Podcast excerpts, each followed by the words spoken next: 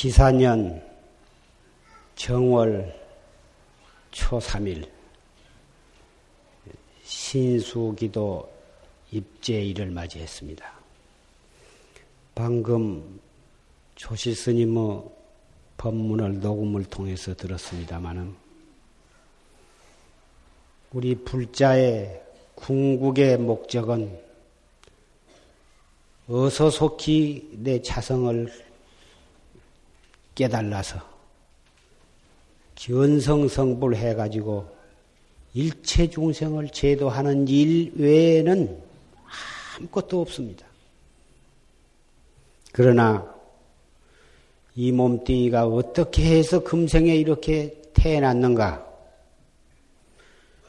금생에 이렇게 태어나가지고 어, 또 가정을 갖고 또 아들과 딸을 낳고 또 그 밑에 손자와 손녀를 낳고 외손자 외손녀를 낳고 이러한 어, 원인을 생각해 보면 저 우량급 이전으로부터 수많은 생을 받아오면서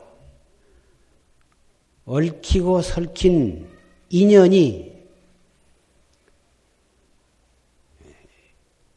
컴퓨터로도 계산할 수 없을 만큼 그렇게 복잡하게 얽히고 얽혀왔습니다.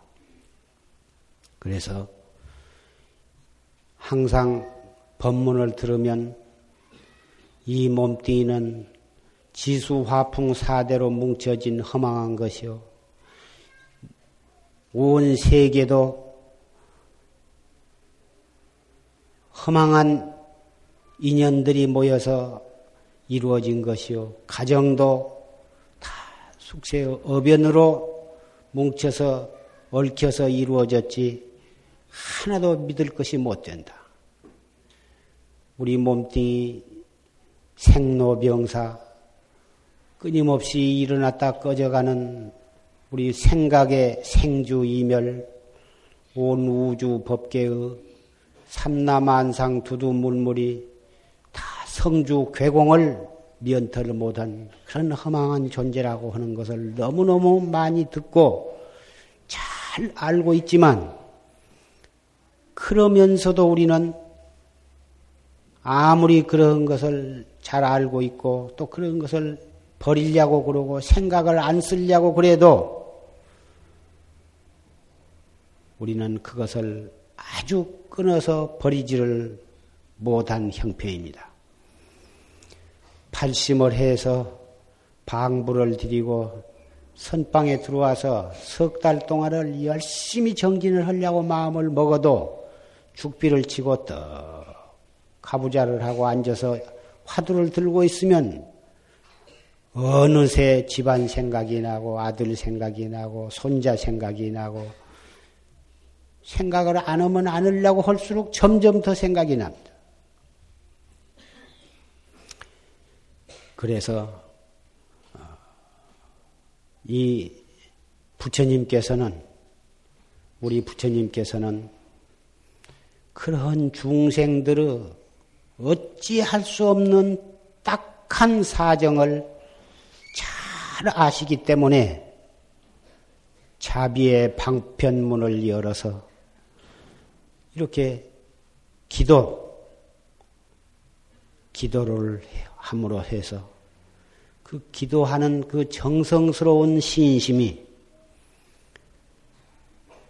신통이 자제하신 불가사의한 부처님의 어, 힘에 미쳐가지고 그래서 부처님의 자비의 힘으로서 중생의 그 크고 작은 소원을 성취하는 성취하도록 하는 그러한 특별한 은전을 우리는 맞이하게 된 것입니다. 감흥, 기도를 하면은 예, 부처님의 감흥을 받아서 그 가피를 입어서 소원을 성취한다. 우리는 그러한 믿음을 가지고 기도를 합니다. 대관절 그 가밍이라고 하는 것은 무엇이냐 하면은 불보살과 기도하는 사람과의 마음이 서로 교류해 가지고 하나가 되어서 되는 그 현상을 가몽이라 합니다. 중생의 신심, 선근이 불보살에 통해 가지고 그 힘이 나타나는 현상. 감, 감흥의 감자는 우리 기도하는 중생 쪽에서 하는 것을 감이라고 그러고, 응이라고 한 말은 불보살 쪽에서 보는 현상입니다. 우리가 지극정성으로 하는 것이 감, 감이고, 부처님께서 그 감에 응해서 부처님의 힘이 우리한테 이렇게 미쳐오는 것을 응이라 하는 것입니다. 부처님과 중생의 관계를 보면 중생의 기연이 있으면 부처님의 힘이 자연히 이에 응해하여 중생의 감과 부처님의 응이 서로 교용하는 거예요.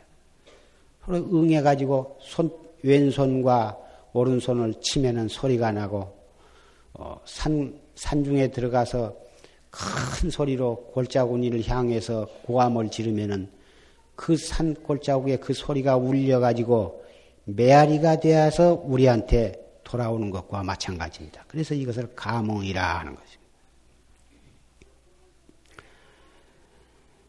이 가몽의 현상은 모르는 사람은 그 다 미신이다. 뭐 기복불교다.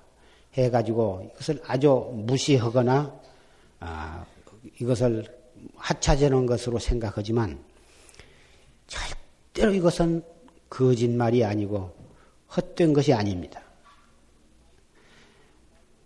이것은 정말 지극정성으로 기도를 해본 분이면 이 불가사의한 이 현상을 알 수가 없는 것입니다.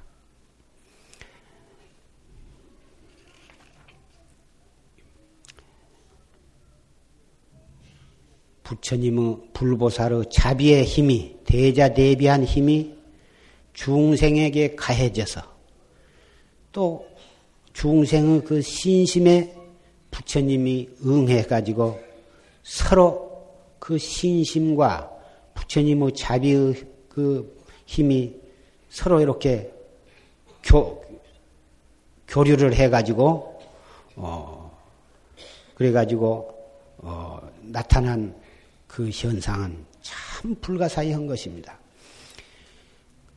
중국이나 한국, 일본, 그 밖에 동남아 다 이 지극정성으로 기도를 해가지고 그, 그 기도 성취를 해가지고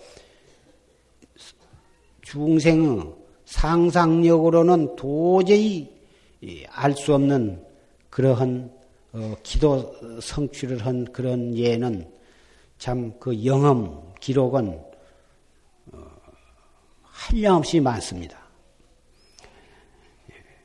주력, 천수 기, 주력이라든지 어, 관세음보살이나 아미타불에 대한 연불이라든지 또는 다란이를 외워 가지고 하는 주력이나 어, 또 성지에 가서 기도를 한다든지 가정 생활 속에서 아침에 눈 뜰 때부터 저녁에 잠들 때까지 일심불란하게 염불하거나 경을 외우거나 하는 그러한 어, 정성으로 해서 꼭 죽어갈 목숨이 살아나기도 하고 여지없이 법에 끌려 들어가서 감옥살이를 하고 큰 벌을 받을 만한 그런 경우에도 지극정성으로 기도해 가지고 참 기적적으로 일이 잘 풀려서 그 면하는 그런 예는 얼마든지 있습니다.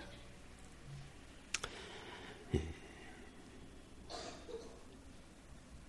부처님의 참 법신은 허공과 같이 넓고도 툭 트여서 어, 한량 없이 청정합니다만은 모든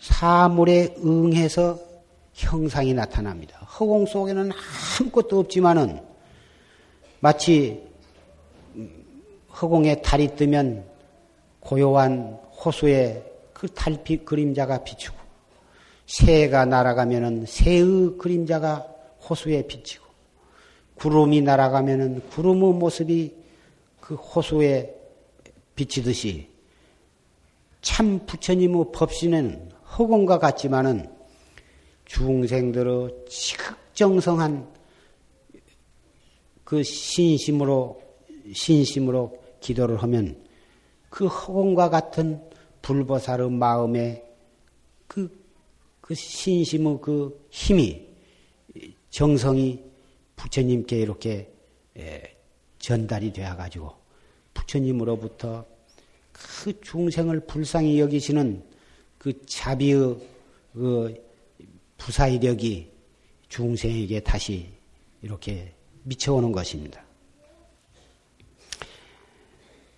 그래서 어, 기도하시는 동안에는 일심불란하게 해야 합니다.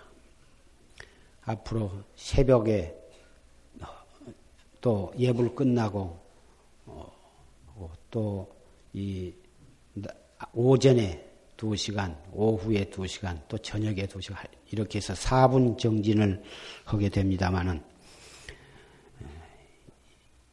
염불을 하거나 경을 독송을 하거나 기도를 하거나 주력을 하거나 지극정성으로 일심불란하게 하면은 삼매경에 들어가게 됩니다.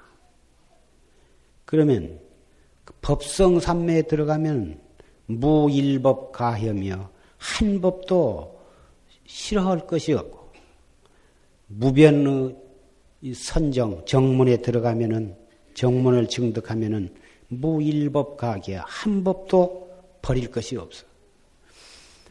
세속 일이 아무리 부자가 되고 아무리 높은 명예와 권리를 누리고 자손이 아무리 많고 잘 되고 어, 인간의 오복을 다 갖추었다 해도 엄격히 보자면 일장춘몽에 지내지 않습니다. 일장춘몽에 지내지 않고 잠깐이면 다 꿈결같이 다 지나가 버릴 허망한 일들이지만 우리가 과거에 끊을래야 끊을 수 없는 인연으로 해서 이루어진 가정이고 이루어진 남편이요 아들이요 딸이요 손자들인 것입니다. 분명히 따지고 보면 험한 것이지만은 험한 가운데에도 또 어쩔 수가 없는 인연이 얽혀 있습니다. 이 몸뚱이, 자기 몸뚱이도 지수화풍 사대로 뭉쳐진 험한 것이지만 그렇지만은 이것을 어떻게 합니까? 먹여주어야 하고, 입혀주어야 하고, 병나면 고쳐주어야 하고, 그와 같은 것입니다. 그래서 참선을 한 가운데에도 자식 생각이 나고 집안 생각이 날 수밖에는 없게 되어 있습니다. 그러면 1년 내내 가족 생각만 하고 참선을 등한히 철저히 못하면 안 되기 때문에 특별히 새해 초사흘부터 9일까지 7일간을 신수 기도 기간으로 정해가지고 이 7일 동안만큼은 정말 철저하게 정성스럽게 7일 기도를 봉행을 하도록 이렇게 한 것입니다. 그러니 이 7일 동안은 정말 열심히 기도를 해서 아주 법성 삼매에 들어서 나의 마음과 부처님의 마음이 혼연일체가 되어서 소원한 바가 크고 작은 모든 소원이 다 성취가 되도록 그렇게 정질, 기도를 잘 해주시기를 부탁을 합니다.